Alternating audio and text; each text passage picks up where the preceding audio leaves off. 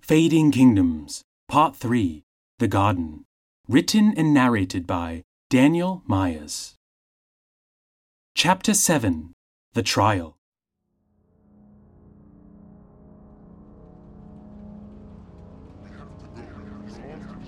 We have to go. He's lost it.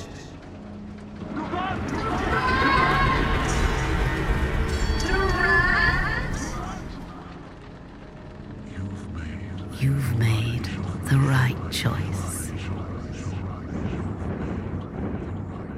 Durand violently awakes from a deep sleep, rolling off his bed onto the floor. He is unable to catch his breath. It takes him a minute to control his breathing. Eventually, he climbs back onto the bed and throws his head into a pillow. I made the right choice. I made the right choice. An enlightened walks into his quarters. Morning, my fellow enlightened. Your presence is required in the square. I haven't slept so well. Is it really necessary that it's I. necessary that you not ask unnecessary questions. They are expecting you. okay, uh, understood. Thank you then. I'll be there in a minute. Best not to keep them waiting. Right. He exits his quarters and makes his way to the village center, just days after the scuffle between the Enlightened and his former companions. Some Enlightened are still repairing the front gates set ablaze during the intrusion. This way, please. Duran feels the gaze of many Enlightened. He still feels somewhat uneasy in their presence. As he turns the corner, he is greeted by the head Enlightened, who recently revealed herself to be his grandmother. Hello. You look wonderful in your robe. In fact, we all do. Thanks for joining us on this beautiful morning. My pleasure. But may we have a word in private? I. We have gathered here this morning for our tradition of initiation. A new member wishes to join our unique village. But first, this person, an individual formerly known as Durand Wellington, must face the trial. trial? I'm confused. What do I need to stand trial for? For everything, my dear. I'm certainly not perfect, but I dare say I've lived a fairly noble life. Uh, let's not forget why I'm even here, you know, why I set out We in the. must delve into your deepest, darkest secrets, into your past. In order to continue our utopia, to maintain and grow this sanctuary we have created, we must not take any chances by allowing spoiled citizens into our ranks. In order to join us, you must air out every sin you have committed, no matter your age when the sin was committed. For us to remain perfect, we have to acknowledge our imperfections. This is the proper way to both purity of heart and mind. The crowd of Enlightened nod emphatically while staring up at their leader. Well, I suppose I could confess to my past wrongdoings, as, you know, I am human after all, yet I I don't know why my childhood missteps would matter much. I don't know much about my family history, so aren't those mistakes largely out The of my. answers you seek about your family, about me, your grandfather, your parents, will all be answered at the conclusion of the trial. Now, please, my dear, confess, I, Duran Wellington, formally, Durand Wellington. Right. Please hear me now as I, formerly known as Durand Wellington, confess to any wrongdoings or insensitive actions I may have committed from birth to the present day. I willingly acknowledge my many shortcomings, for ultimately, I do wish to be a part of this pure sanctuary. Keep moving! Oh, legs are tired.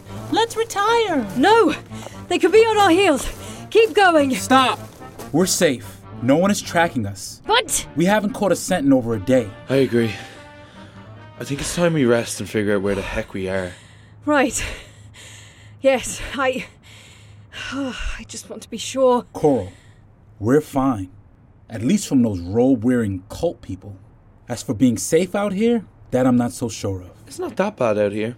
Assume you don't mind the occasional rock thrown at your head. Trying to break the tension, the enchanter forces a laugh. Oh, and thanks, Bay. We owe you one. A big one. All good. I just couldn't. Let my sister go alone and blah blah blah. hey, I just want to help. You did. Thanks, brother, but I'm perfectly capable without you. Ouch. Sorry, I much prefer that you're here now.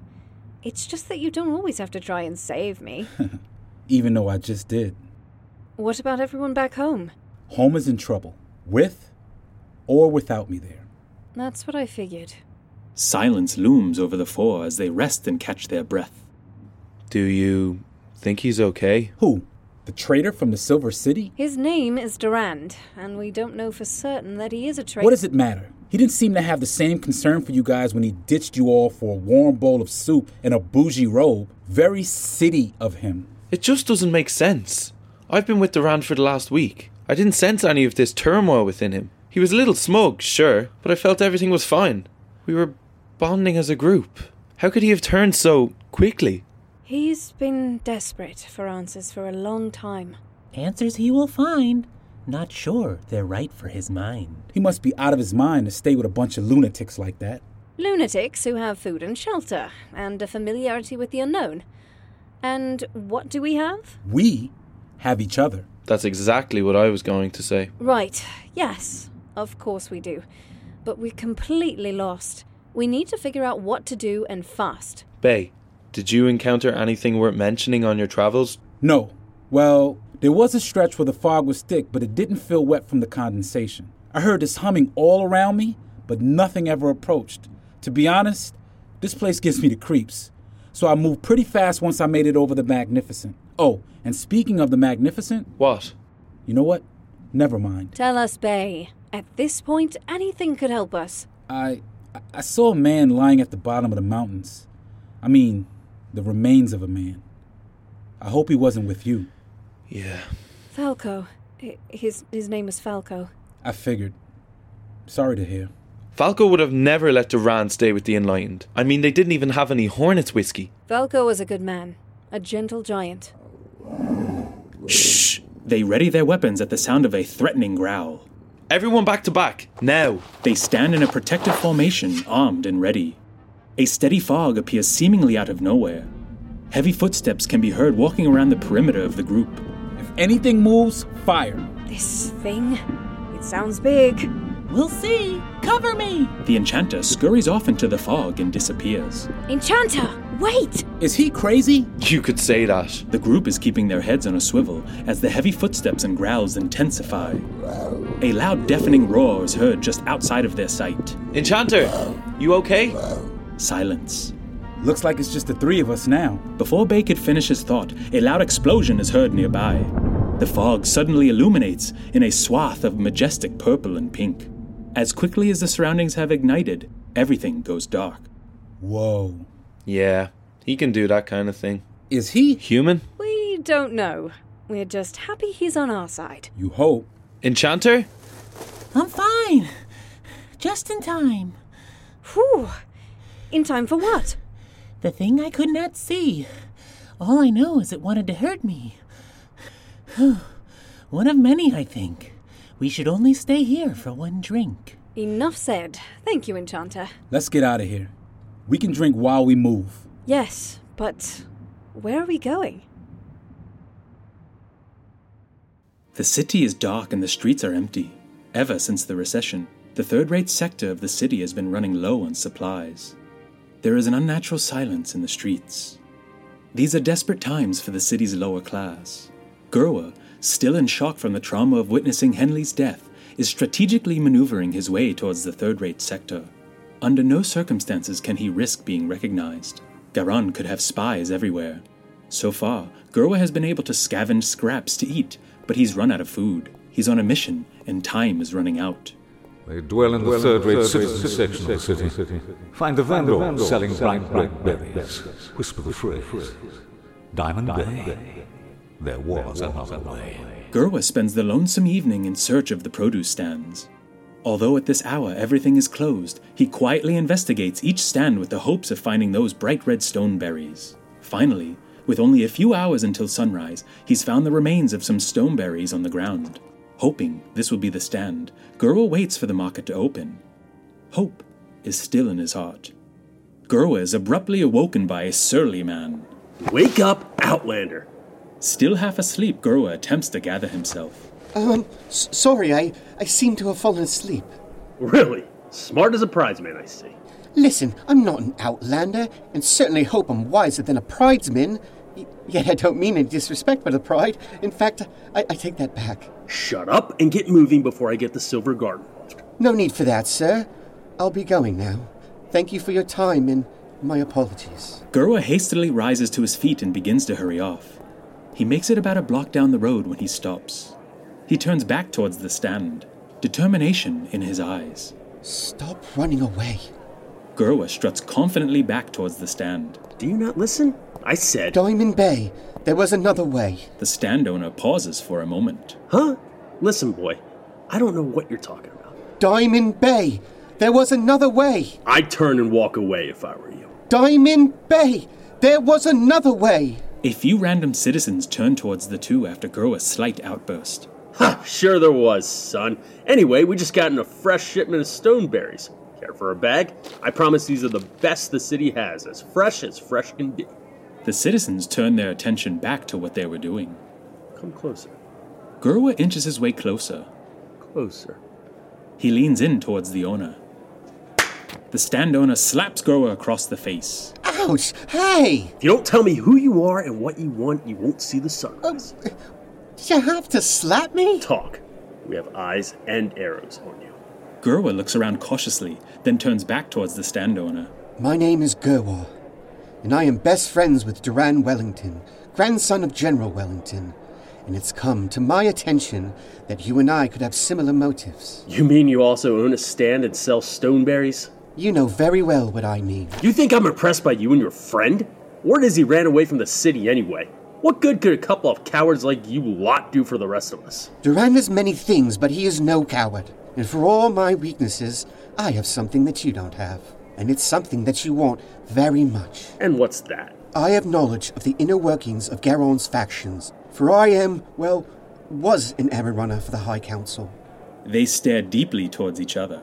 Then, the stand owner reaches below the counter and gently pulls out a small bird. Not another rumor bird. This little guy just heard everything you said.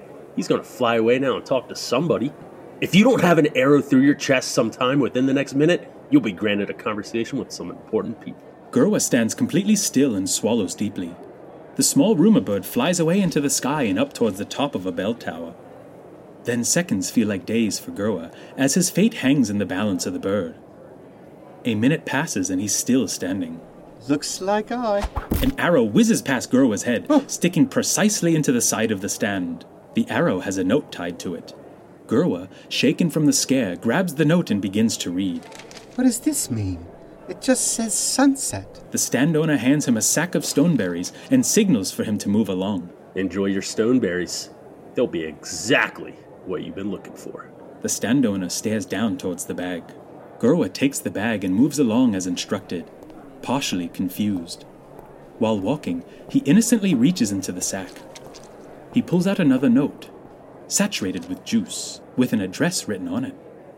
He quickly memorizes the address before dark red liquid completely obscures the ink.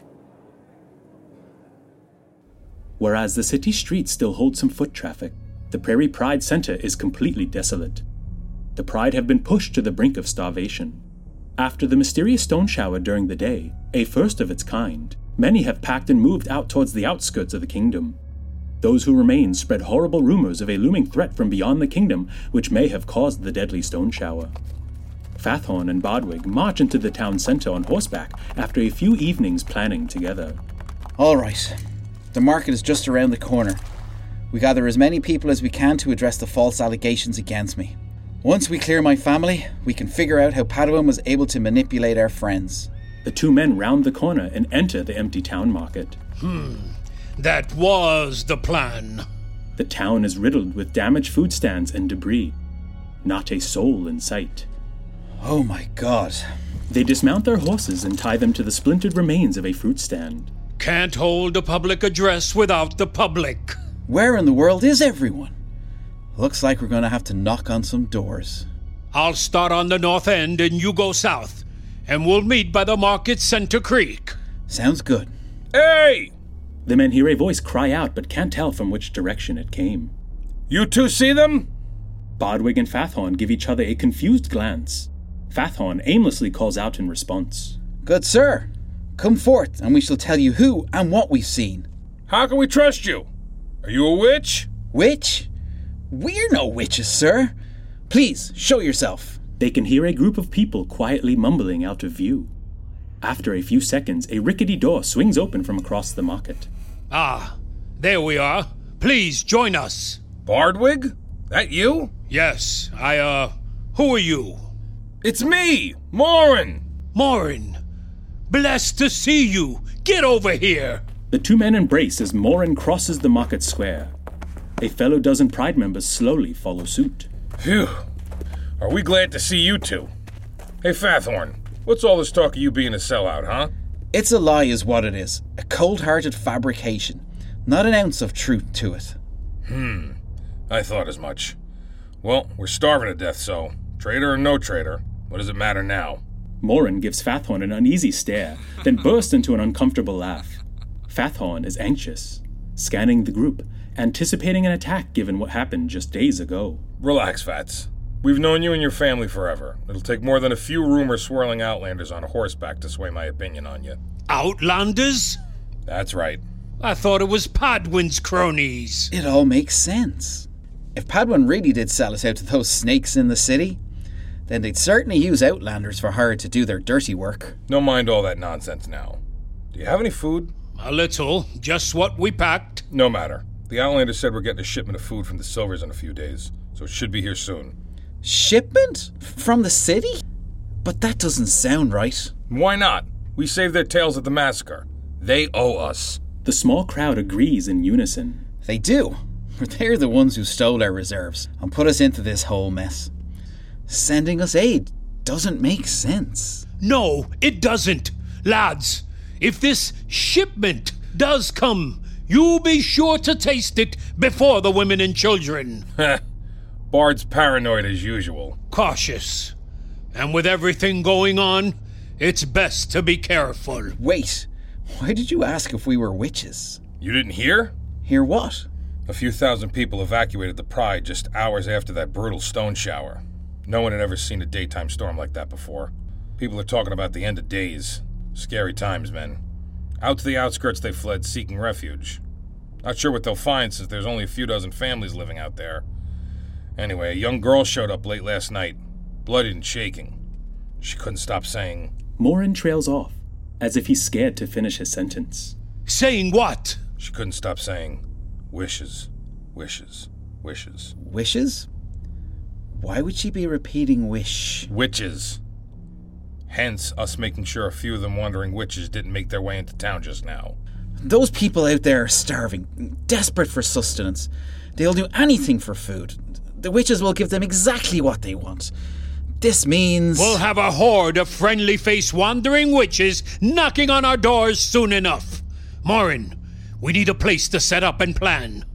Between the city's shady dealings and a potential supernatural army on its way, I'd say our problems are just getting started. Back in the Silver City, the high intellects gather for a meeting of the minds. My fellow intellects, gather here today after a wonderful few days of celebration, a celebration of our continued prosperity and safety. Why? Because our citizens will prevail during these darkest of days. While everyone agreed that the soiree was a most certain success, one person didn't have the, how should I say, the best of nights. Garon and a few high intellects giggle. Uh, high intellect Padwin, were you able to identify this stain on our otherwise silken sheet of an evening? High Intellect Goron, we were indeed able to identify the man. Well? His name was. Um. Padwin signals to a guard standing behind him. The guard quickly rushes towards Padwin and whispers in his ear Henley! Henley? Henley who? Henley. Uh, one moment. Padwin turns back towards his guard. His last name, now! James, sir. Yes, Henley James. And do we know who this Henley James is or was? A Silver City guard, actually. Went missing after they discovered your prisoner gone. A guard? And this is why I said we must strengthen our training program. We can't risk having. Wait. Prisoner. Gone. What are you bloody talking about? The prisoner. the one you personally detained. Gurwa? Yes, High Intellect, he's gone. He's gone? How can that be? We had multiple guards on watch. I am sorry, sir. I don't know. I just started here. Garon, if I may interject, this deceased guard was seemingly talked into allowing Gurwa to escape rather easily. If this Gurwa is that sharp with his tongue, how many more might he sway? You interrupt to say what we are already thinking. Obviously, we need to send out a brigade for Gurwa immediately. Of course, I'll have our best men sent out today. Not today, now. Send them now. Right this second. I want the family of this Henley James detained. On what charges? Treason, of course. The crime of guilt by association. Must I explain everything in detail to you, nitwits? Need I remind you that we are the intellects, so you all better start acting like it. The high intellect stands still in place.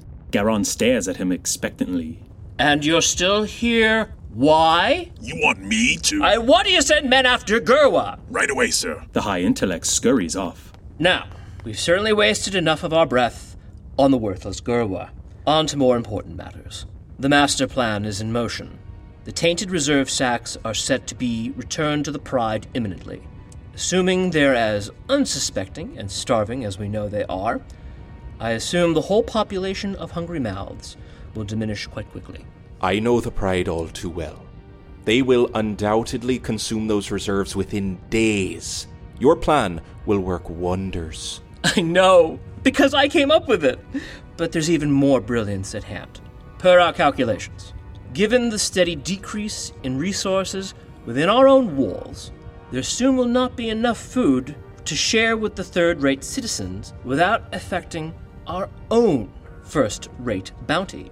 Obviously, I would never allow us to be so negatively affected. Hence, in concurrence with the tainted reserve sacks, I have launched a new initiative. A humanitarian mission of sorts that promises any third rate citizens an immediate increase of their familial level to second rate. What must they do? We've never just granted a level upgrade in our kingdom's centuries of existence.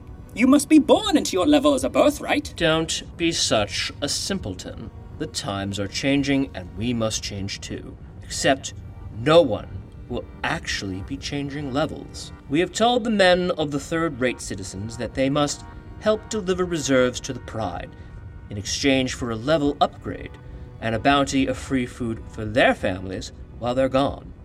They're already on their way, but the third rate citizens don't know the sacks are poisoned. The living pride who don't immediately eat the tainted reserves will rebel against the men who brought poison to their doors, and they'll slaughter one another without our having to raise a single finger.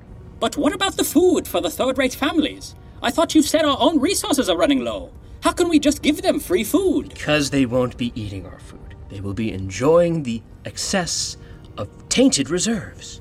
So, meanwhile, back at home in those lowly third rate quarters, as their men march toward their own demise, well, let's say everyone else will be sleeping with very full stomachs. Very good, Goron. Very good indeed.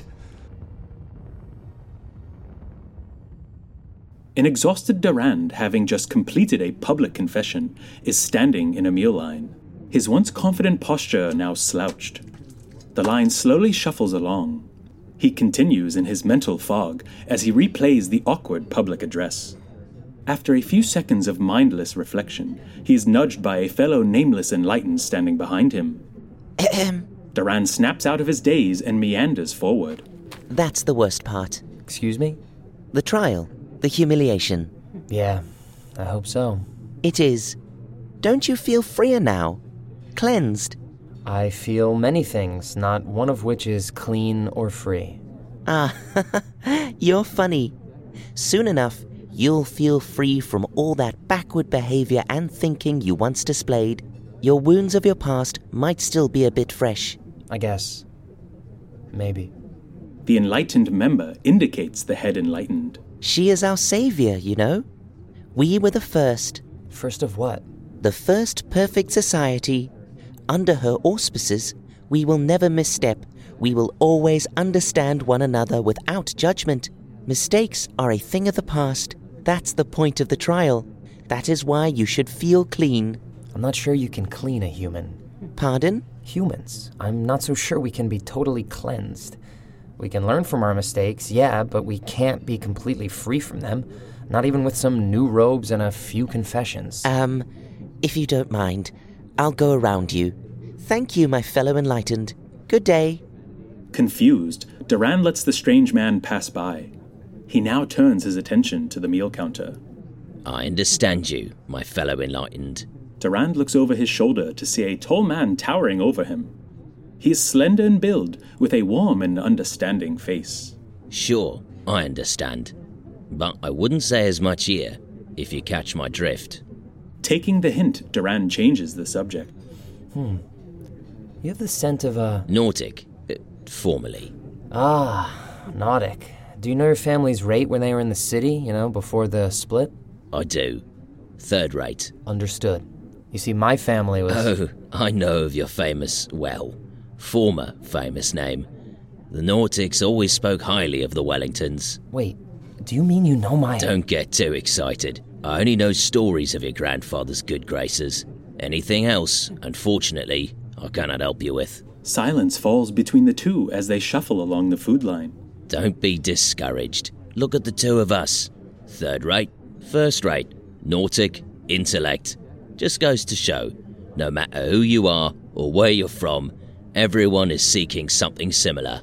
In that moment, Durand is overcome with the recent memory of his mission. Coral, Bellow, Gerwa, the recession, all come flooding into his mind.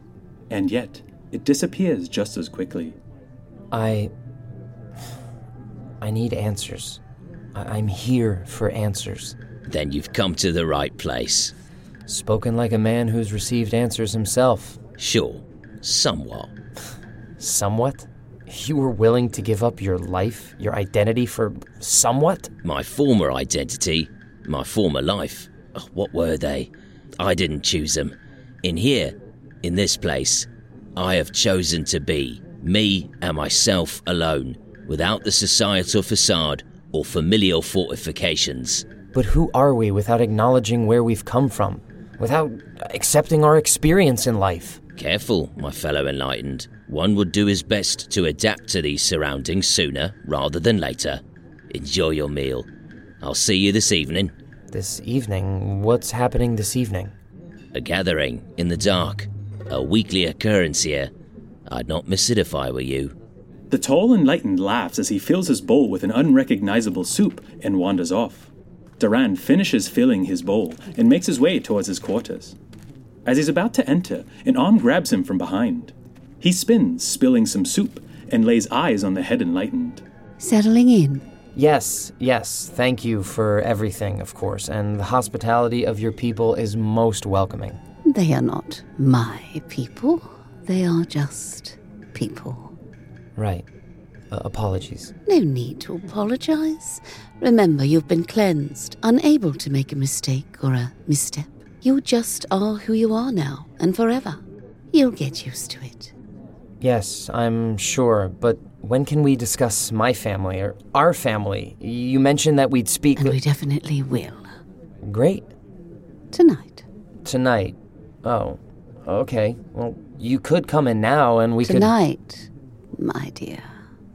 The head enlightened smiles blankly and glides away from Durand, with her nose held high in the air. Durand, frustrated, enters his quarters and drops his soup sloppily onto the table, his appetite completely spoiled. As the sun sets within the third rate quarter of the Silver City, Gerwa anxiously approaches the door of the address memorized from the mysterious note. He knocks on the door. His heart races with anticipation, and yet no one answers. Uh, hello? Gerwa hesitates to knock again, as he isn't entirely sure that he's not being set up. Please answer. Gerwa hears some faint voices whispering from behind the door. He inhales deeply and decides upon a more aggressive approach. He raises his fist and slams it against the door. I didn't just risk my life to come here and be shut out. I am here to help. Now open the door. Silence. Gerwa himself is even surprised at his spontaneous confidence. Then a lock is turned and the door swings open. Can be. A familiar woman steps forward from the shadows. Gerwa stands in shock. Tristan? Hello, you old sack of stoneberries. Chapter 8 The Wandering. Coral and company have survived another nearly sleepless night within the unknown. Although they've made it through the long evening, they are still without direction. All right, everyone. How are we feeling today? Like I could sleep for another day. Rest I did not, my mind filled with thoughts. Well, we've made it this far after all.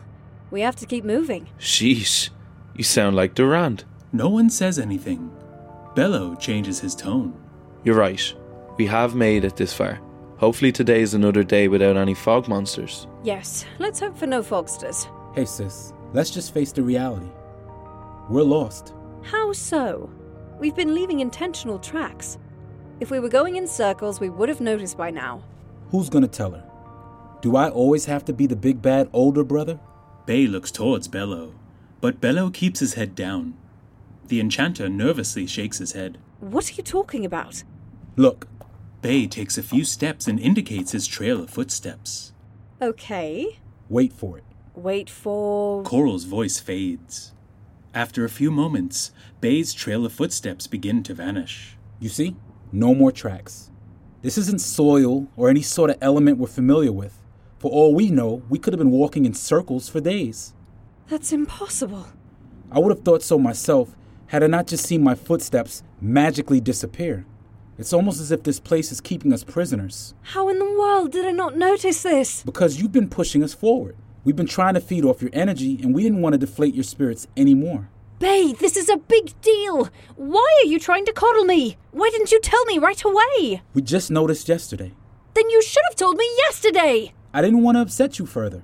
Bello and the enchanter exchange uncomfortable, knowing glances. Why do you keep saying that? What do you mean I'm upset? I'm upset now that we've been walking in circles. But you've seemed a bit distracted. I am not distracted. I'm completely focused and determined to get us out of here. Nothing else at all is on my mind but our safety. Coral seems as if she has more to say, but she stops herself. Bay, Bella, and the Enchanter all sit in silence, waiting for Coral to finish her thought. Duran's decision to stay behind is his own, and there's nothing else I, we, can do about it. Bello fills the sudden silence. Right. Which makes you the next most bossy person in the pack. So, where are we headed now, leader? Bello gives Coral a soft, sarcastic smirk. Honestly, I have no idea. Seems to me you're lost. A voice suddenly booms throughout the fog laden sky. The group looks around with confusion, ready as always for a fight. I can tell you where to go. Show yourself! if you wish. Let's move. Now! The group begins to sprint hastily but are blocked by an impenetrable wall of fog. The layer of fog feels like thick stone to the touch. Over here! The group scurries behind Bello in the opposite direction, but another thick wall of fog flashes before them. Oh, come on! What is this? Who are you? You asked me to show myself, and here I am. Fog swirls mightily around the four trapped companions. This is bonkers! Enchanter, any tricks up your sleeves? The enchanter readies his arms in preparation for a spell. I don't know, but I'll give it a go. The fog forms two enormous hands, which grasp at the enchanter. A dull spark of purple light flickers and quickly fades. The enchanter struggles to free himself from the fog hands. Oh, I guess not. It seems I've been stopped. Bay rushes towards the trapped enchanter, but the fog appears to swipe at his feet, knocking and pinning him to the ground. Ah! Bay! Coral shoots arrows aimlessly towards the surrounding fog but they shoot without hitting their mark, disappearing into the distance. Um, Bello, any ideas? I wonder what the Rand would do. Are you being sarcastic at a time like this? No, no. I mean, I have this bag. In that moment, Bello remembers he grabbed Duran's bag from back in the Enlightened Village. Out of desperation, he dumps the contents of the bag onto the strange ground. Streams of silver light shine brightly upon Bello's face. Aha! Bello looks down at the brightly shining objects. Their reflected beams of light seem to make the fog dissipate. He grabs one of the shining gem like objects and holds it in front of his face. The fog before him begins to fade. Maybe this will work. Bello rushes towards the enchanter with the bright gem. The grip of the fog fades as he approaches, and the enchanter becomes free. Bello moves towards Bay and does the same, freeing him with the bright beam of light. And with the light of life, now you shall know where to find me. What is that thing? What are those? I don't know. It's like a gem or something. Feels like a broken piece of a mirror. Five pieces I see. One for Bello, Bay, Coral, and me. Enchanter grabs one of the gems from the ground and hands the other two to Coral and Bay. A small ray of light emanates from each of their pieces. A fifth piece remains on the ground as the group stares at it. That one must have been for. We shall leave it on the ground. Maybe one day by Durand it will be found. And with the light of life, now you shall know where to find me. Is that what the voice said? Look, it only makes certain portions of the fog wall disappear. Maybe that's how we'll find him, or whatever that voice is. Could be a trap. Seems like we're already trapped, mate. I say we follow whatever path appears. I agree. Lead the way, sis. For this magic in our hand, we must thank Durand. The group follows Coral further into the unknown, through various partings in the thick wall of fog. They move steadily with purpose, caution, and a literal glimmer of hope. Fathorn and Bodwig are handing out small rations of what's left of their food. The dozen or so remaining members of the Pride are scattered around a dimly lit room. Out of fear and caution, they have barricaded the only known entrance as they debate their next move. We appreciate the food. Bodwig nods solemnly. Don't we? Of course. Fats. Thank you, Fats. Oh, thank you. Of course, thank you, Fats. Bodwig, thank you. Ungrateful lot you are. It's really no problem. But I'm afraid starving might not be our only issue. Yeah, I'd rather not fight a bunch of wandering witches on an empty stomach. But at least we'll be light on our loafers. Hey, lads? the various remaining members of the Pride let out an enfeebled laugh. You know, it's not all bad. Not long ago, a silver stumbled upon my home. Not just any silver either. A high guardsman, a good man. He was on a mission to find some answers, not too dissimilar from the one Bello is on. Gave me a bit of hope, is all. Made me feel like there was something still worth fighting for. Hold on a second. You met with an intellect? Why didn't I know about this? We haven't really been speaking too highly of those in the city, so I kept it to myself. And besides, the last few days have been a bloody blur. Must have slipped my mind. Did this silver say anything else that might be of use to us? Just that we are not alone in this struggle. We're a few thousand, but now we are a divided few thousand. If we survive, you know, the whole starvation and wandering witch horde, it's up to us to reunite our own kingdom. What kingdom? All the gossip made them flee, full of panic and fear. Our elders would be ashamed of what we've become. We pride used to confront danger, now we scurry at the first sight of it? With no leadership, even the strongest of kingdoms can lose their way. What other options do we have? We can always chase down that traitor Padwin. What would that solve? Nothing. But at least I could see the shame in his eyes before I. Listen to us, praising Silvers, slighting our own pridesmen. Times really have changed. Let's hope they're changing for the better. A little pride girl shushes the group and silently tiptoes into the center of the room. Her eyes are moving rapidly in all directions. Then, suddenly, sounds of movement and life emerge from beyond the barricaded door. Ah, what are the chances? I guess we pride are not all as spineless as I suspected. Morin races towards the door to investigate. Just as he grabs the handle, the girl slams her body against the door, preventing Morin from opening it. Out of the way, girl! She fearfully shakes her head and refuses to move. Morin pauses and releases the handle. Toss her out of the way, man! Let's go! They might have food!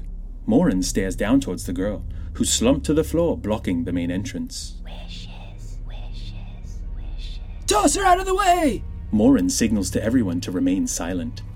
The sounds outside the door begin to fade into silence. What is it?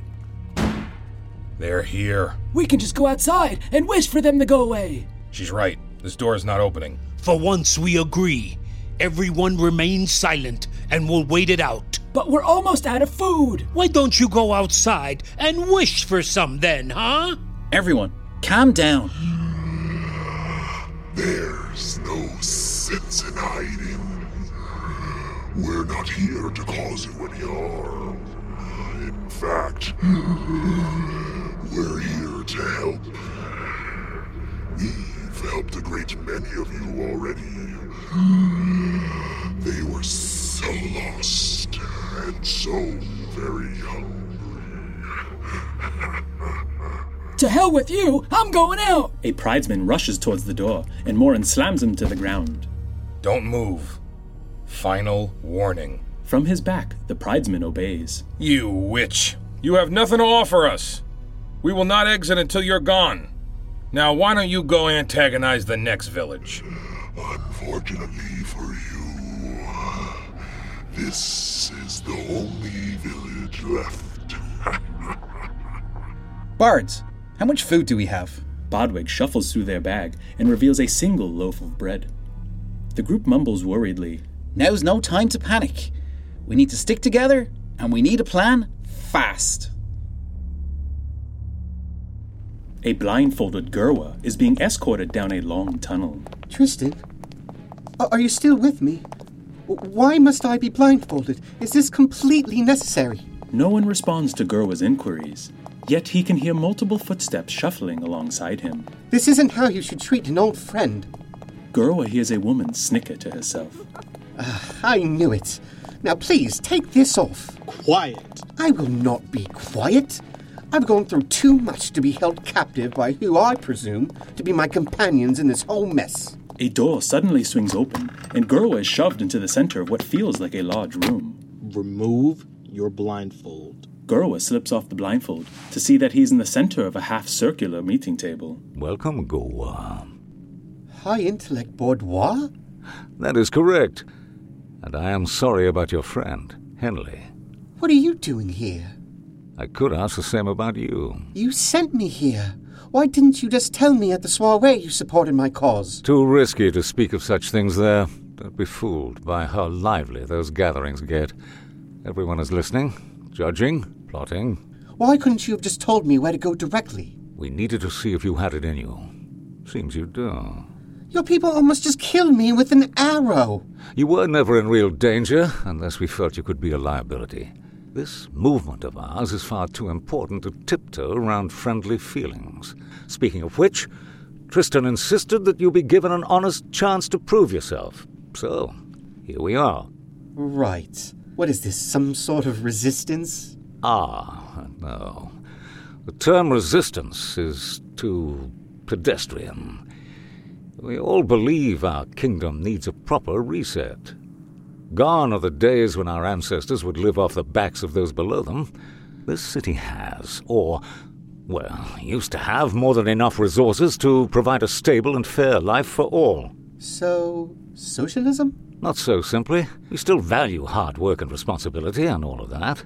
Then what is it? Something like a fair starting point for every intellect. We feel the gap has grown too far, too wide, too unsustainable. You're a man of tremendous wealth and power.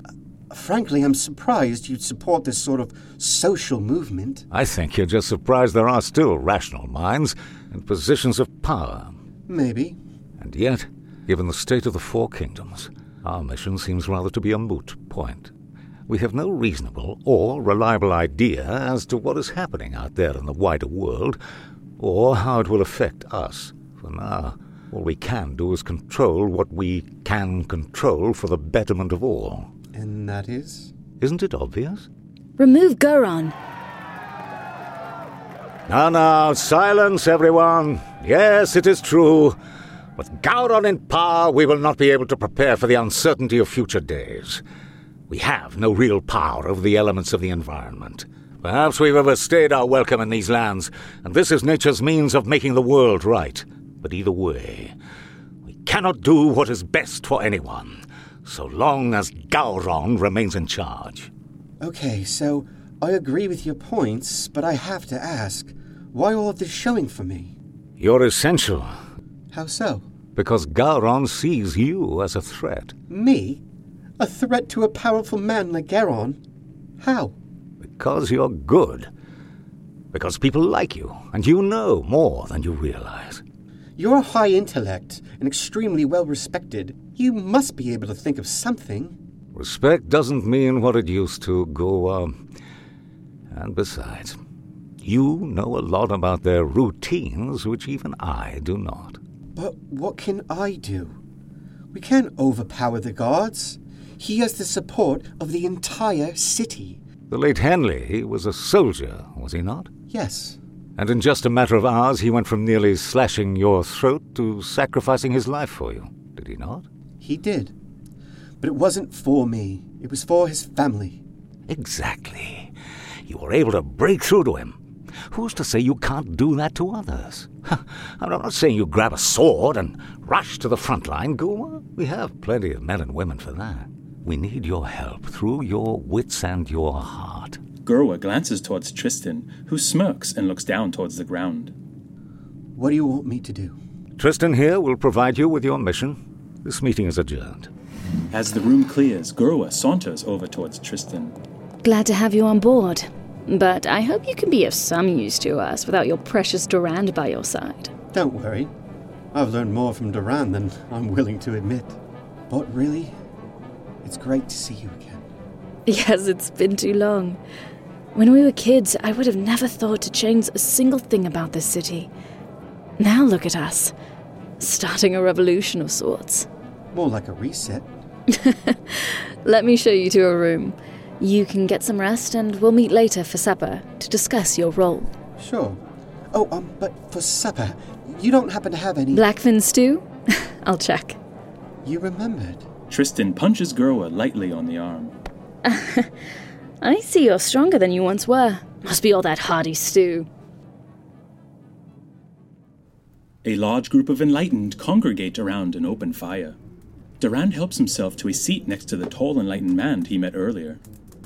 The head enlightened can be seen having a deep discussion silently off to the side of the fire. So, this is the big night meeting, huh? You are correct. Excellent, because I'm starting to question what it is exactly that I'm doing here. I keep those questions to yourself. Good evening, everyone, and a perfect evening it is. Tonight's point of discussion is quite an important one, so please pay attention. Durand raises his hand. We don't usually take questions at these meetings, Well, I've never been to one of these meetings, so I wouldn't know. and now you do. As I was saying, My parents. I believe I've been patient enough. You promised answers. I need answers. you must understand that answers can't always reveal themselves immediately. Now! Everyone is silent. The crackling of the fire cuts through the tension. A determined Duran stares through the head enlightened. She whispers in the ear of a man next to her. He nods. This outburst is most unwelcome and inappropriate. We will consider this misstep a symptom of your recent traumas. You want answers. You must earn them. Wasn't the trial my penance? Since a few words seem to have erased a lifetime of sin, haven't I earned the right to be told who my parents are? You know, I turned on my friends for this, whatever this is. Bring her here. An enlightened nods and scurries off into the darkness. Seconds go by and Durand hears some whispering from within a tent not far off. The head enlightened stares down Durand with an expressionless face. W- what is this? No one answers. The sounds of wheels rolling in dirt can be heard from within the darkness. Duran gazes intently, waiting for the sound to reveal itself. The enlightened helper is pushing an elderly person in a wheelchair towards them. Who is that? Who are you? The head enlightened rises to her feet and steps away from the light of the fire to whisper into this elderly person's ear. Duran still cannot make out who this person is. The chair is pushed towards him into the light. It's a woman. Who are you? What does this have to do with me? Durand Wellington, as self centered as ever. It is a familiar voice. Am I supposed to know who you are? Imagine how much more you'd know if you came to class. Madame Phasian? No, this this can't be. You always thought you knew more than you did, and less than you wanted to. We were told you passed on almost 10 years ago. They told you what they wanted you to hear. What? Why? I'm sorry, I, I just don't understand. Remember, learning is a lifelong lesson. I came here in search of answers I could not find in the city.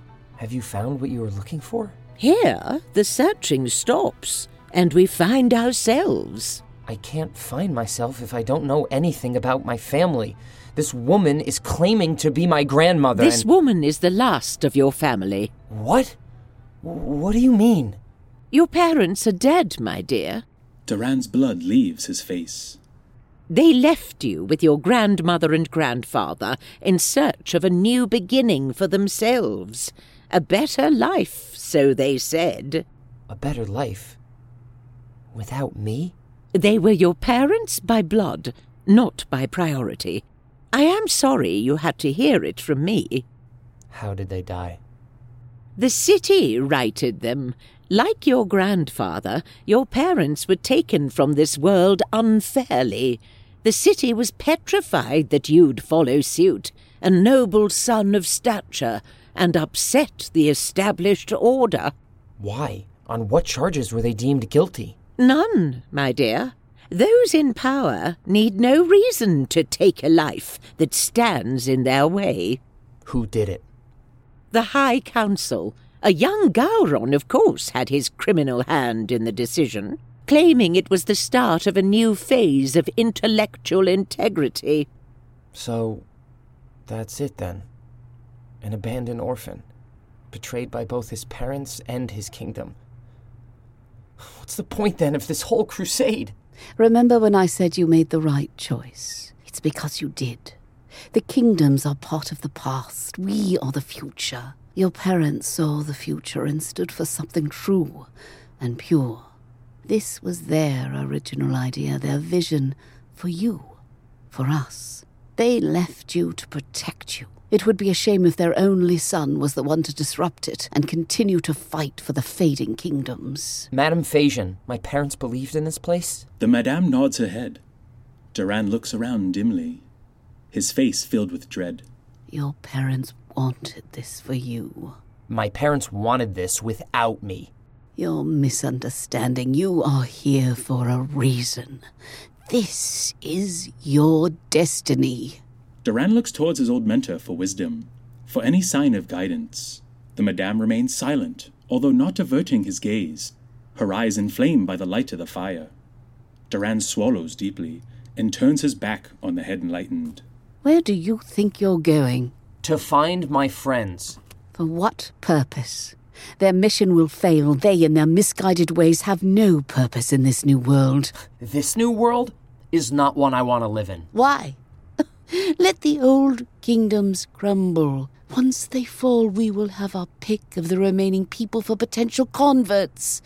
The best of the lot to start a new world, pure of sin, ready for a new age of humanity.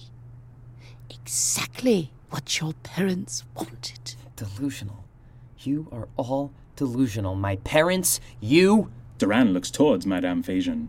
I apologize, madam, but you're all delusional. One need never apologize for what one believes in, just for what one does or doesn't do.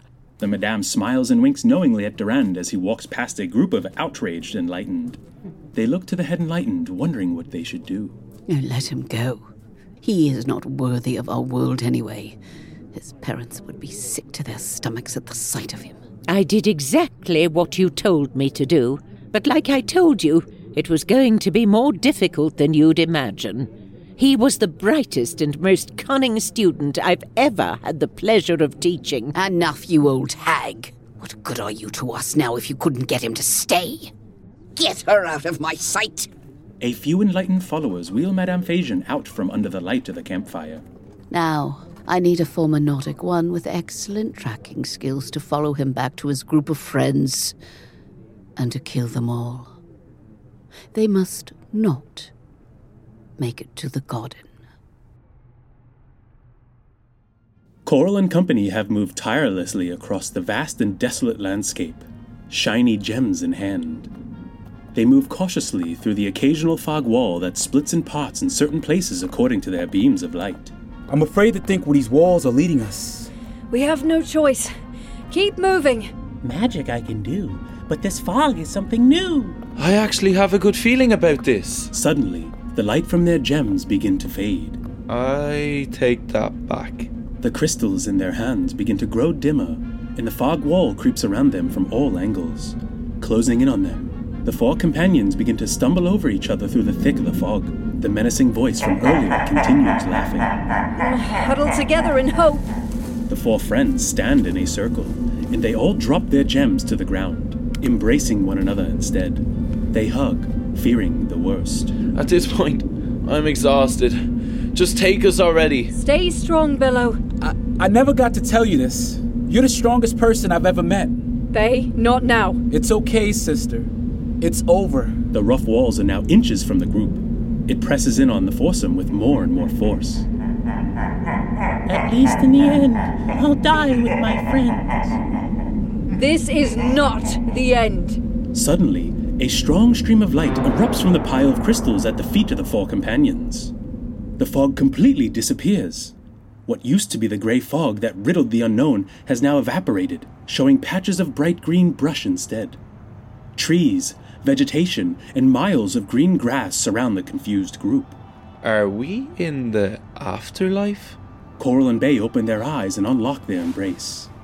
The enchanter rises from the ground where he had lain in the fetal position. It's as if they are in a brand new world. What are we seeing? I don't know. Is this real? The enchanter crawls towards a bush nearby, sprinkled with glowing and ripe berries. I wouldn't, friend. The enchanter doesn't hesitate. He grabs a bright berry. He scoffs it down as the group waits anxiously to see its effect. Mm, mm. This doesn't seem to be a trick. They are safe to pick. How does the landscape just change in the blink of an eye? We saw this type of thing in Enchanter. That was a magic I've been shown. This seems to be something unknown. So, we're either very dead or very lucky. Either way, let's eat. The group begins to scoff down as many berries as possible. Mmm. Mmm. Mmm. Tasty little things, aren't Hmm. they? Rich with flavor. I've never had anything like them. They begin to pack their bags with food when something catches Coral's eye. Does anyone else see that? The four look towards where the pile of crystals had been. Coral walks over and picks up what appears to now be an extremely reflective plate. They formed a mirror. Looks like a plate, maybe. Hmm. Perfect timing. Now that we've found some food. As Coral holds the plated mirror, suddenly the sounds of footsteps can be heard from behind a nearby bush. Wait. Did anyone else hear that? Chewing a lot, hearing I cannot. Something reveals itself from behind the bushes, but just as quickly vanishes. There! I didn't see anything. A man or something just right over there. Well, at least we have plenty of these berries to share. What do you want to do, sis? We should try and follow it. Or him. All right, let's go. Nowhere left to go but here. The group stops before they can even move. You have finally found what you have been looking for. The shrubbery behind the foursome opens up to reveal a long and beautiful pathway, lined with trees and shrubbery. Is this. the garden? I mean, why not? I'm just about open to anything at this point. The path ahead is as safe and sound as those berries. Enjoy the sustenance and follow at your leisure. The group nods in agreement with one another and make their way down the mysterious pathway. Coral still carrying the strange crystal plate. High intellect Garon is alone in his quarters, a large dwelling with furnishings made from the finest silver and marble. He pours himself a ruby rose drink and walks over to his open window, which reveals a staggering view of the entire city. Ah, Another wonderfully crisp night sky within the most beautiful city in all four kingdoms. the only city in all four kingdoms. Garon is startled by a knock at his door. Coming! He grabs a silver robe and swings open the large stone door to see a high ranking city general. General, this better be important. The brigade you dispatched has sent news. Uh, And? While they weren't able to catch the outlaw Gerwa, they did, however, snatch two men of some significance. Puzzling. Anyone outside of our council hardly carries any news one would deem significant. They check out. Former citizens, apparently. and important ones at that. Ooh, tantalizing. Their names. Now. Um, their names. Anxious, the general unfolds a piece of paper and clears his throat. Oh, here we are. I hope you don't fluster this easily in battle. Do the names Jacques and Ray ring a bell? They refuse to admit their full identities, but a few of the older officials claim they used to be high intellects. Is that possible? My, my, my. Now, isn't that something? The return of the drunk and the fool. Where are they being held? Our main cells, underneath the council hall. Try not to lose these two this time. In fact, tell Padwin to personally pay a visit to the two. Certainly high intellect. Any word on the delivery of the tainted reserves? No news regarding the reserves. They should be nearing the Pride now. I assume the rumor birds are just delayed. Oh, a- and and the um uh, um uh, The, the, the, the, the. general uncomfortably unfolds his piece of paper once more. I can happily report that we've prepared nearly 35% of tainted reserves to be distributed to the remaining third rate citizens within our walls. We expect that number to jump up to 50 to 80% by the end of the week. Well done, General. And with that second bit of good news, I will celebrate with a second helping of this ancient wine, rumored to be made with the berries from the garden itself. Not that I believe in such tales. Garon gleefully raises his glass. The general stands uncomfortably. I'd offer you some, General, but you can't afford to lose your sense in a serious time like this. No explanation needed, sir. Am I dismissed? For starters, you were never summoned, but yes. Go stand watch over those two dimwits, and I will reprimand them first thing tomorrow. Yes, sir. Before the general could finish his sentence, Garon slams the door in his face. Chapter 9 The Reveal The remaining pride are still trapped within the rotting, stone damaged cabin. The wandering witches seem to have multiplied and sound relentless in their taunting and scratching. Bodwig, like the rest of the group, grows impatient. Our food is nearly gone, and there's no point in waiting around for them to find a way in. Morin has a point. It's time the pride stick up for themselves, hungry or no. Finally, you've come to your senses. But there's children in here, bards. We can be reckless with our own lives, but not with theirs. That's why I'm going out, for the sake of my child, my daughter who disappeared. I respect that. I really do. What are you going to do? Negotiate with the supernatural? Someone has to. Well, not until we have a legitimate plan. We've been here for nearly a day and haven't come up with one. We will. Listen, Fats. I've lost nearly everything. The only thing I have left is my son, who is waiting alone at our house, which for all we know has been overrun by these monsters. What is the point in waiting around any longer? So, what's the plan? We just open the door and you sprint like mad? I mean, I've seen you run. Not good. Bodwig scans the room and breaks off a leg from an overturned table. You've also seen me angry. Bodwig winks at Fathorn. As Bodwig nears the front door, with his makeshift club in hand, the sounds of a dozen or more wagons can be heard from the distance. Soon after, the scratching of the witches stops. Outside has become silent. Hello? Is anybody here? We've been sent from the Silver City, asked to deliver these reserves from the great high intellect Goron as an extension of his goodwill and graces. One of the pride rushes towards the door. Morin grabs him. Wait. Is anyone in there? Please, we were told to ensure delivery of these food reserves. Our families' lives are at stake. Tricksters. All of them. I don't know. Why would he tell us that lives are at stake? You must be in there. We've traveled a long way and have hungry families ourselves back at home. We suspect those reserve sacks are poisoned. Poisoned? Wh- why would they be poisoned? This is from a reserve batch that will also feed our own families. We must make this delivery properly in order to secure food for our children. Probably trying to trick us into sympathy or something. I'm not buying it. Then you better send word back home not to eat anything that came from the High Council. Treacherous bunch of backstabbing thieves that they are. The third rate intellects are mumbling to themselves, confused as to what to do, as to what they should believe. Shh, something's not right. Wait, do you guys see that? W- What is that? Hey, you! Cloaked figures! Reveal yourselves! Sounds of scuffling feet are heard from behind the door. Panicked grumbling erupts from the third rate intellects outside. Run! Hide! There's too many of them! Sounds of bows being fired are heard from within the cabin. Screams from the third rate citizens penetrate the small space, as howls and cackling from the witches pierce the ears. The remaining pride look around uncomfortably, uncertain how to react. Bodwig grabs the door handle, ready to burst into action. You can't go out there, Bodwig. Like hell, I can't. If you go, I go. Everyone looks to Fathorn. He takes a deep breath. The children remain inside, hidden behind the overturned table. Everyone else, grab anything you can use as a weapon. The remaining adult pridesmen ready their weapons. We're ready. On three. We all move fast and spread out, help whoever looks like they're in trouble. Wait a second. Fathorn grabs the wooden leg from out of Bodwig's hand and rushes over towards an old lantern. Anyone have any stones? We need a spark.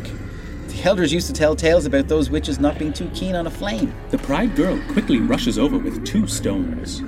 She hands them confidently to Fathorn. Good girl. Light it up, Fats. Fathorn slams the two rocks together and lights a spark, igniting the oil soaked wood.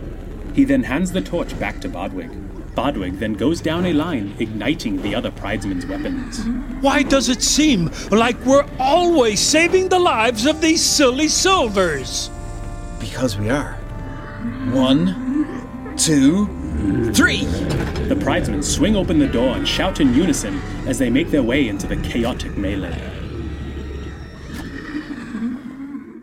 Gerwa and Tristan are walking down an unusually quiet city avenue. The once vibrant street is desolate, underneath an ominous foggy grey sky.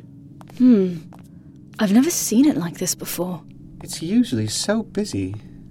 Not the street, I mean the sky. Look. Gerwa looks up. Whoa. That's unusual. Very. I, I wonder if it's like this everywhere because of, well, you know. The end of times? Something like that. So, where are we going? To see you prove your worth. Huh? This way. Tristan pulls Gerwa off down a side alley. I'm confused. Who could we possibly find to help us overthrow a corrupt regime in this dead end alley? Tristan playfully puts Gerwa in a headlock. Okay, you win. No more sarcasm. Tristan lets go of Gerwa and indicates the wall ahead. We're here. Just wait. The two wait patiently. So, do I prove my worth with patience in this disgusting back alley? Tristan doesn't seem to react to Gerwa's sarcasm. Very well. Hey, remember when you couldn't catch that baby black fin? A loud whistling is suddenly heard from high above. Both Tristan and Gerwa stare up towards the top of the building. This him. This is him. If not, well, you know what happens to both of you. I know. The men toss ropes over the side of the building and slide down to the street with ease. Impressive. One minute. One minute for what? For you to convince me. This is Captain. D- former. Yes, former Captain Denny Dubois.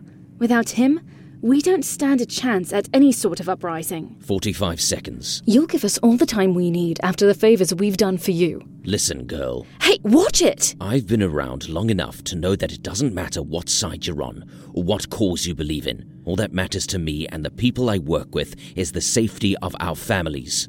Denis peers up above to the grey skies. And by the looks of things, it appears that might be out of our control, socio political squabbling aside.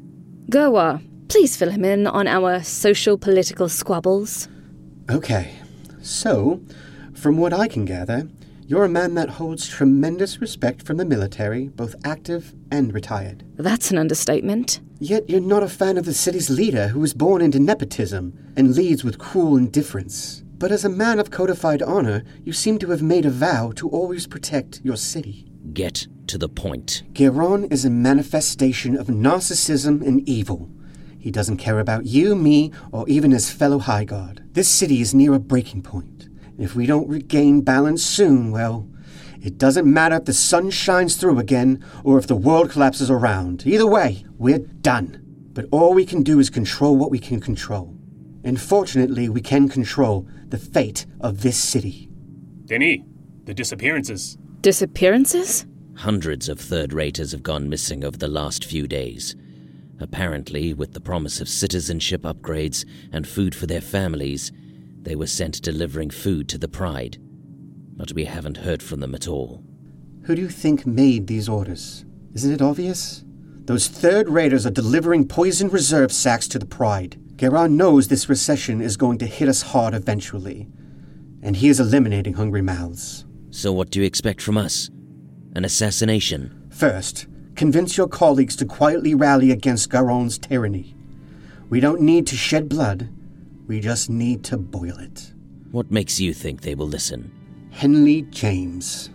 Denis turns and nods at his men, and they hold their heads in silence for a few moments. Henley James served under me when he first enlisted. He was a good soldier. Then, without hesitation, the military men break apart and scatter in different directions. Wait, so what does that mean? I think it means that Henley's sacrifice may have been the tipping point. What now? Did it work? I think so. Let's head back to the main house in the meantime. Boudoir will know what to do. Duran moves aimlessly through the scattered fog of the unknown. He speaks softly to himself. I am Durand, parentless and peerless, a Wellington by name and a nobody by trade, without family or friends and without uh, way. Duran suddenly sees a staggered beam of light up ahead. Unless. He rushes forward through the thick fog and picks up the bright gem left behind by his former companions. Gerwa, you knew these would come in handy. Duran instinctually knows that the crystal will light his way and begins to follow the course laid out before him. Meanwhile, the tall, enlightened man stalks behind him, bow ready in hand, just out of sight. Jacques and Ray are sitting together in a dimly lit jail cell. They arrived on the mainland just days ago and were apprehended not long after. What were we thinking? Remind me why we came here again? To save our people, that's why. Sure, we're in a bit of a bind, but we're just going to have to find a way out of this. We really thought we just waltz into the city we abandoned, which happens to be run by a genocidal dictator, without any repercussions? Fools we are. Gowron's had out for us since the split. You know, once he gets word of our capture, his smug face will reveal itself from behind that very door. Let's not let it get to us. We know what we have to do. We weren't even able to make contact with anyone. This was all for nothing. Think of our people back on the island. They're basically running out of time. We will find a way. What makes you so sure? Because I have to. My kids believed. An unseen man enters the cell area. Hey, you! The man turns. It's Padwin. Who is your superior? Padwin scoffs at Ray's question. My superior is your worst nightmare. My worst nightmare is having to pay my bar tab. Funny guy, are you? I respect that. Amusing yourselves in there since there's not too much else to be laughing about. Seriously, who do you report to? Chances are he's an old friend. You see, the two of us used to serve the city, actually, had a pretty high ranking. I wouldn't know. I just started my official title as a member of the High Council. Ray laughs aloud. Jacques remains hesitant, knowing that Ray is toying with the man. You used to have to earn your titles in this great city. At least that's when it was a great city. I'll have you know that you're speaking to two former high intellects. Oh, yeah? Quite the fall from grace. Now shut your traps before I give you two a good thrashing. Well, I'll make you a bet. If we're lying, you can thrash us all you'd like. But if I'm right, you let us walk out of here. With maybe some fresh clothes and a bite to eat. Padwin is growing frustrated with the two's banter. I'm serious. One more word. Hey, Jacques. Seems anyone can be a soldier nowadays. Surprised they let a shrimpy silver like this onto the High Council. I'm no silver nautic scum. I'm a pridesman. Padwin seems worried, thinking over his admission. Makes sense. The intellects always get the pridesmen to do their dirty work. I do no one's bidding but my own. I chose to turn my back on those lazy pridesmen stuck in their stupid past, piling stones and hiding from the showers. Even worse, a weakling and a traitor. Padwin grabs a long hooked spear from the wall of the dungeon. He aims it at Ray through the bars. Keep up your blubbering, fishman, because I'm ready for a fresh catch of criminal. Padwin slowly and menacingly marches towards the cell, holding the hooked spear over his shoulder. Now, gentlemen, we don't need to get violent.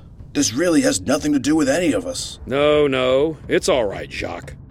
Let the spineless traitor talk his big talk from behind these metal bars. He won't hurt us. Otherwise, he'll have to explain to his scary superior why he decided to spear his two personal prisoners. Padwin rushes towards the cell with the spear held in the air. He thrusts it between the bars at Ray, who avoids the spiked end and deftly grabs the spear. Padwin holds on to the end of the weapon as Ray takes hold and clubs Padwin in the head. Padwin falls to the ground as Ray grabs him by the legs through the bars and pulls him nearer. Instinctually, Jacques searches Padwin as best he can. He pulls a set of keys out from the unconscious man's pocket. Looks like we still got it. You mean I still got it? Fair enough, but I got the keys. The men are laughing hysterically as Jacques unlocks them from their cell. Man, the standards have surely slipped around here. These younger generations let their passions and sensitivities cloud their judgment. Must be that spoiled Gowron effect. The two men lock Padwin inside the cell, grab the spear, and race down the hallway looking for an exit. From the opposite end of the dungeon's hallway, a door swings open. High intellect Garon walks through with a few guards at his side. Oh boy, it will be something special to remember. The look these two will have when they see me. I should have brought a painter to capture this perfect moment. Oh, should we go back and get one? Garon laughs to himself as he approaches the cell. Garon's excitement vanishes as soon as he sees Padwin lying on the ground, locked inside the dungeon's cage. This must be a joke. Silence. I don't believe this is a joke, sir. Two escapes in a few days. What is the point of these cells if no one stays in them? Padwin is in them, sir. Exactly! Why is Padwin in the cell? Why aren't the actual prisoners in there? Idiots! Surrounded by idiots! Garon storms off as the guard makes to unlock Padwin. Leave him in there! He is a traitor after all. The group is joyfully making their way down the beautiful path. The mood is elated, and everyone is renewed with a sense of purpose and hope. Sure, I'm happy to be out of that fog. And on a full tummy. What a blessing! Ooh, our mouths are well fed. Happy we are not dead. I'm not so sure anymore. This place seems too good to be true. Maybe we did it. Maybe we actually found the garden. Duran wouldn't believe his eyes. Seemingly out of nowhere, the group makes their way to the base of a grassy hill, atop of which is a large, gorgeous tree. ah, you finally made it. The group approaches the tree, at the trunk of which peacefully sits a figure, an entity of sorts, seemingly made of both light and shadow. Is everyone else seeing the strange, glowy light guy? I see it. Or him. Or whatever. Hmm, not sure. Something I've never seen almost like being in a dream. Well, is it a good dream or a bad dream? Coral does not speak, but holds the plated mirror tightly in her hands. You've made it a long way. Thank you for returning it to me. Um. I think he means the plate thingy. The entity nods and extends its hand. Coral holds the item out in front of herself, and the dish miraculously floats over to the entity. The figure holds the plated mirror in front of its luminous face. Thank you. I've been waiting a while to see all that I've created. The entity sits quietly and stares into the plated mirror. All that you've created? You mean your? Maybe. All four of the companions stare humbly at the entity. They are all beginning to absorb its unspeakable, all inspiring power. There is a quiet, calm serenity surrounding the entire hill. Are you saying you created our world? Yes, and you view it all through a reflective plate? yes. Well, I think the berries have gone to me head. it is not a plate, but a portal. And through it, I see my work and myself. For I am in all that I make. Then you must see the death and decay in yourself, because our world is dying. It's dying because of you. But you created it. You created us. Millions will die. A necessary purge. How could you let this happen? Because it is our purpose. Your purpose? You mean you'd kill all four kingdoms? I don't see four kingdoms. I see one failed realm. How would you know what a failed realm looks like? Because I have made many masterpieces, and yours is not one of them. Wait, what are you saying? There are more kingdoms out there? Realms, yes, How did we not notice? because like many of the misguided realms, yours is only concerned with itself. So, what is your decision then? This realm must continue to suffocate, where it will lie in ashes for decades, perhaps even centuries. Shameful you are! and to think we've come this far. The group knows what the entity means. They look to one another with worry in their eyes. Is he saying that this is it? We must go back. I have to see my parents. Our people, Coral. This thing won't help us. I agree with Bello. Let's get out of here before it's too late. No. I don't believe this thing would let millions die over the horrible deeds of a few. That is not noble or righteous. Is it more noble to allow me to continue everyone's suffering? Your suffocations are what's causing us to suffer. We are flawed, yes, but let us work at it. We can be better collectively. Look at us, members from different kingdoms, different paths in life, working together to lead us here. Back to you. And I thank you greatly for allowing me to see myself in your world. So you're actually going to destroy our world? Like, this is really going to happen to us? No, I don't believe it. I won't give up.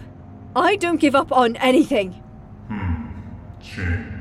If only more within this realm held the same ideals. I will not give up on our people. I will not give up on our world. I don't give up on anyone. Even if they even if they drink too much. Even if they do get sick and can't care for themselves.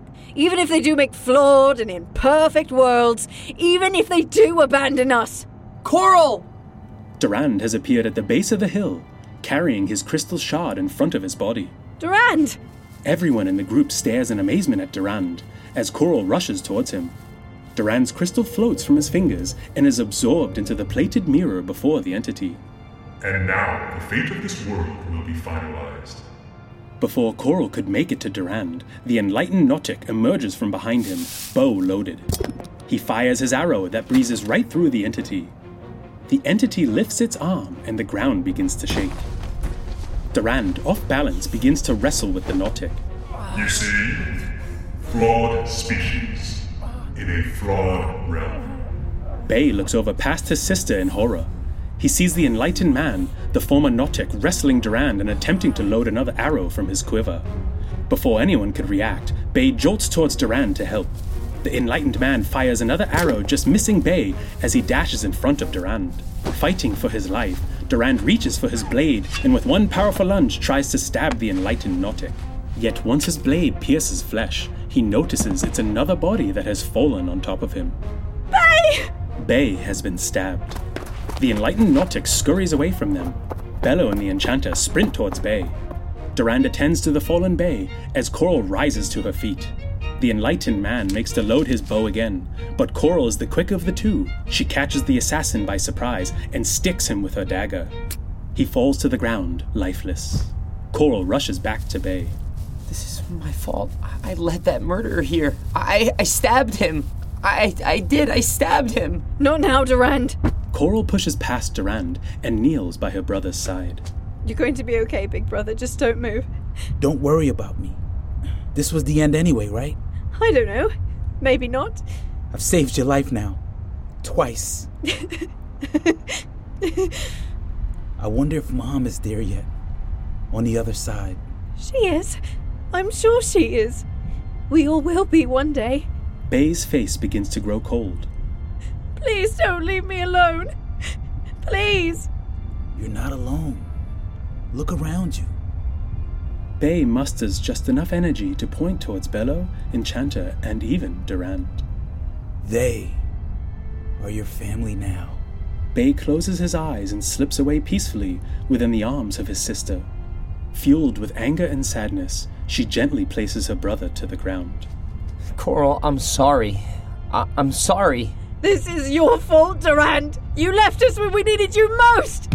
Coral pushes Durand away, as Durand stands in shock, completely enfeebled.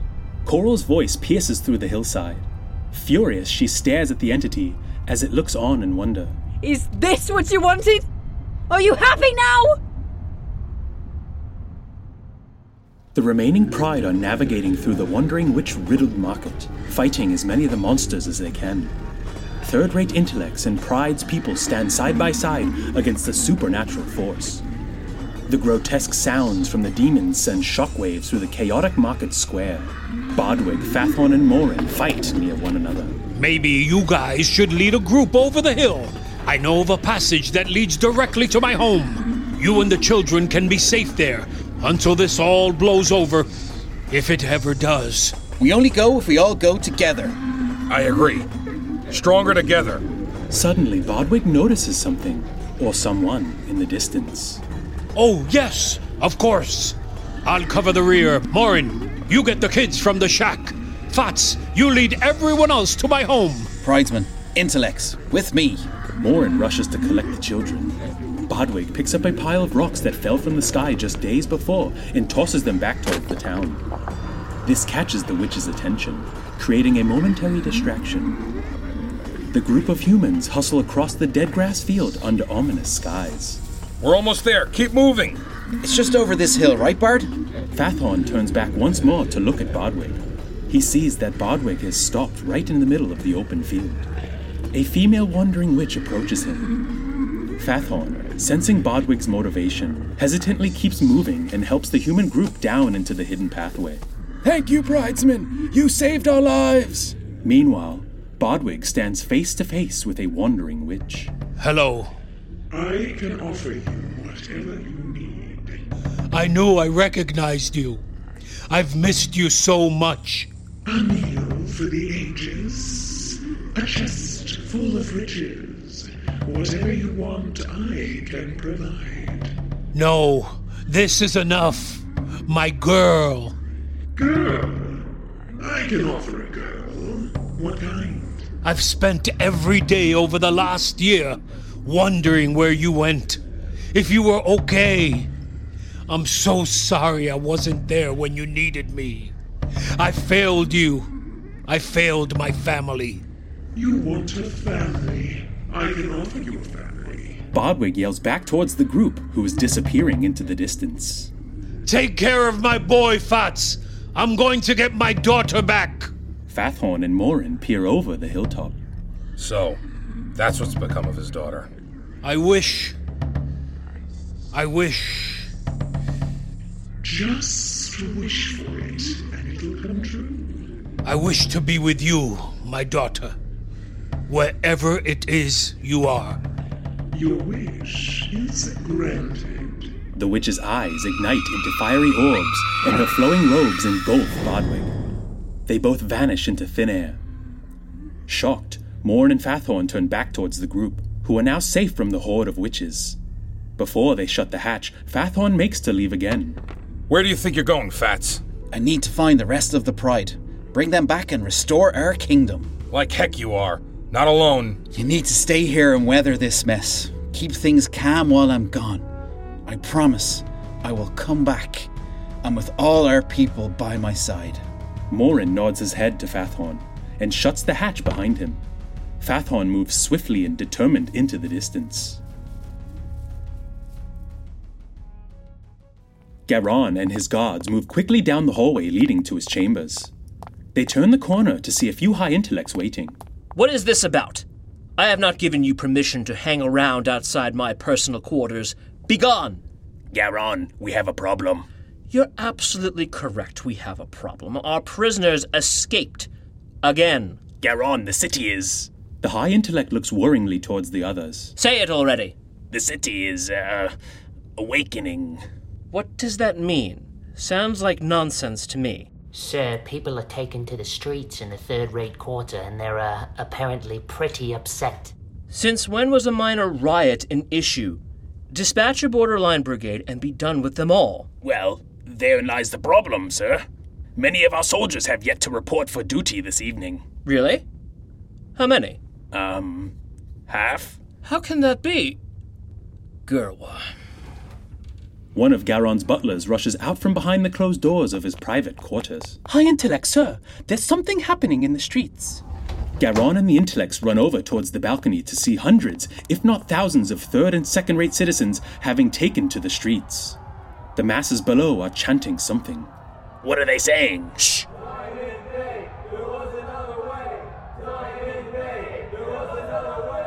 Do you think they're speaking to you, sir?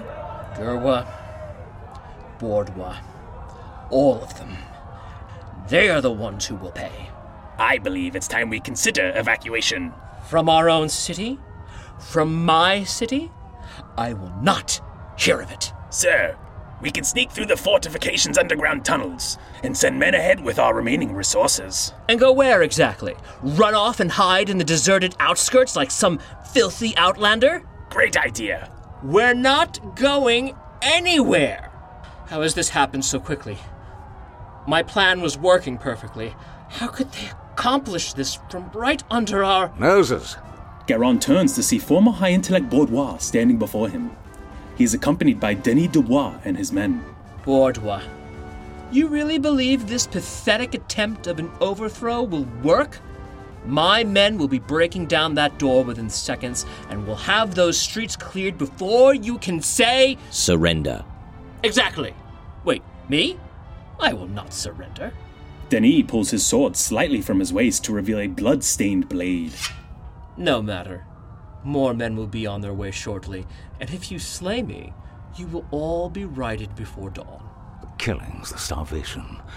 It all stops now. Too much blood has already been shed on your watch. The cries of soldiers echo down from the end of the long hallway. Here come my men, and not a minute too soon. Gauron, this world of yours is dying, and your outdated and corrupt ideals will die with it. You don't believe all of this end of the world stuff, do you? It's nothing but panic from low life, commonplace pedestrians. We sent Durand out just to eradicate his smug presence, to satisfy those looking for answers. But I'll tell you this the city will prevail because I have those answers. The city will prevail even if it means we have to sacrifice some of our fellow citizens. I am doing what any great leader would do during a time of crisis. The soldiers have reached the door and begin to slam against it. The time for this charade ends now, Bourdois. They will get through, and you all will be arrested, tried, and righted. And all for nothing. Garon is suddenly confused by a sly smirk on Bourdois' face. I'll wipe that confidence clear from your face. Execute them now. The soldiers force their way through the door, shattering it to the ground. Good. I said execute them now. A man amongst the crowd of soldiers begins to laugh. What is so funny? I told you to kill them all. That's an order. Gerwa, Tristan, Ray, and Jacques suddenly enter the room, smiling and laughing to themselves. Garon is frozen, a look of shock and defeat settling onto his face. You know, I used to think this city was entirely filled with egotistical, vain fools like you. But having spent some time now outside this little bubble of scum that sits atop this beautiful city, I finally saw the rest of these people for who they really are. And who are they exactly, errand boy? Good people. Honest people. Fair people. People who can value hard work without standing on the less fortunate. People who can work together, putting aside their differences for the greater good. People who can build, yet preserve our natural habitats. A fantasy. This city once stood for something righteous, and it will soon again. Garon's few remaining intellect soldiers surrender. Bordois smiles. Your reign is over, Garon, and a new era of intellects begins today. Denny, escort this prisoner to his cell. Fine! Toss me in a cell since they're so easy to escape from, apparently and keep five to six of your best men on guard. No need. I'll happily keep an eye on him myself. Denis makes his way towards Garon, who begins to shrivel into a ball and cry. This isn't fair! I had a perfect plan. I'm practically royalty. I don't belong rotting in a cell. Oh, don't worry. You won't be in a cell for long. I won't be? Nope. You'll be sent to Diamond Bay, where you'll work the rest of your days as a dockman. You hear that, Garon? We're not going to sentence you to death like you would the others. You're going to spend the rest of your life in a uniform, cleaning the hulls of our ships, the very ships you sent thousands of city and pride soldiers upon to their peril. A fitting and fair punishment for a prisoner like you. I, uh, uh, just toss me in a cell. I can't work like that forever. I'd rather sit alone and unseen in the dungeons. Garon and his guards are handcuffed and escorted out of the room. Gerwa, I have gold stored away. How much do you want? Ray, I have all the wine you can drink, aged to perfection. Please help. Anything but hard labor, please. The soldiers drag him out of sight beyond the end of the hallway. Garon's desperate pleas soon fade away. Thank you, Goa. For what? uh, For the first time in my lifetime, a war was fought and won off the strength of words, on reason. This would not be possible without you and your compassion. And Henley and the others who gave up their lives for our chance at a change. So, what now? That reminds me. Ray, Jacques, we would like to officially extend our hand to the Nordics with the hope to reunite our great kingdoms. Ray looks to Jacques for guidance. The Nautics are humbled by your offer and accept such a historic truce. Yet we will remain Nautics. Our history may be young, but it is growing, and we have many great leaders ahead of us. May you consider us an ally for the rest of our days. Accepted. This is wonderful and all. What if all this was in vain? This victory here doesn't matter unless we can save our world and our environment. Boudoir walks over towards the balcony and stares across the grey landscape. You're correct. This is why you will be joining us on the High Guard, effective immediately. We need more empathetic minds like your own on our council. Gerwa can't believe the words he just heard. You too, Tristan. You've certainly earned it. This is an honor, sir. Thank you. Thank you, high intellect. Of course. The rest is out of our control now. Let's try to reinstate some class, hmm? some dignity, and respect back into the city, shall we? Everyone now stands at the edge of the balcony, overlooking the city. The crowd of third and second rate citizens cheers ecstatically from below. Now, as for the great recession of our natural resources, let us hope your friend Durand is out there finding those answers for us. Along with my son and daughter. I hope they're okay. Are you happy now with all the misery you've caused? My brother's dead, and our world is dying. Is that not enough? Coral shouts menacingly at the figure as she stands over her slain brother with tears in her eyes. The entity watches over them. Why even put us here in the first place? To see us suffer? I'm not watching you suffer. I am watching you live. Then, if this is to be our lives, if blood for blood is the only way back from this madness, then maybe we are too far gone. The world you're looking at is not our world, it was theirs. An older generation's failings. But that's not the world of our future. Their world is not one I want to be a part of. I believe in a better world. Then you will have the chance to prove it by improving your own. Is he saying we have another chance? The plated mirror floats freely from the entity back towards Coral's hands. She holds it in front of her face and looks on in amazement. Do you like what you see? No, I don't. Then you must change it yourselves. We will. I've grown fond of your feelings, humans. I hope this second chance for the three of you will amount to a better existence for all. Wait, the three of us? Bello notices that the plate then smoothly separates into three distinct pieces one for Coral, Bello, and the Enchanter. The pieces float before them, bright with light, and then vanishes from their sights. Uh, What about Durand? He cannot stay. I don't deserve to return. I brought shame and misery to my family, to my friends. A broken and conflicted man he is, not suited for a world restored. He will be sent to one that has been suffocated. There you will have the chance to find a new purpose. Coral, Bello, Enchanter, I will always think of you as my friends, as my real family. There's a man in the city named Gerwa. Please tell him what happened. I'm sorry. Hmm. Together we will always be, even if separately. I'll send your message to this Gerwa fellow. I hope you find some peace, Durand. Coral doesn't respond to Durand, but she stares at him deeply.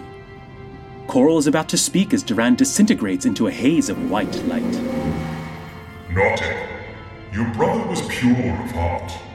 We will take him with us. As for you three, home awaits. Bay's body is lifted off the ground and vanishes into a bright beam of light.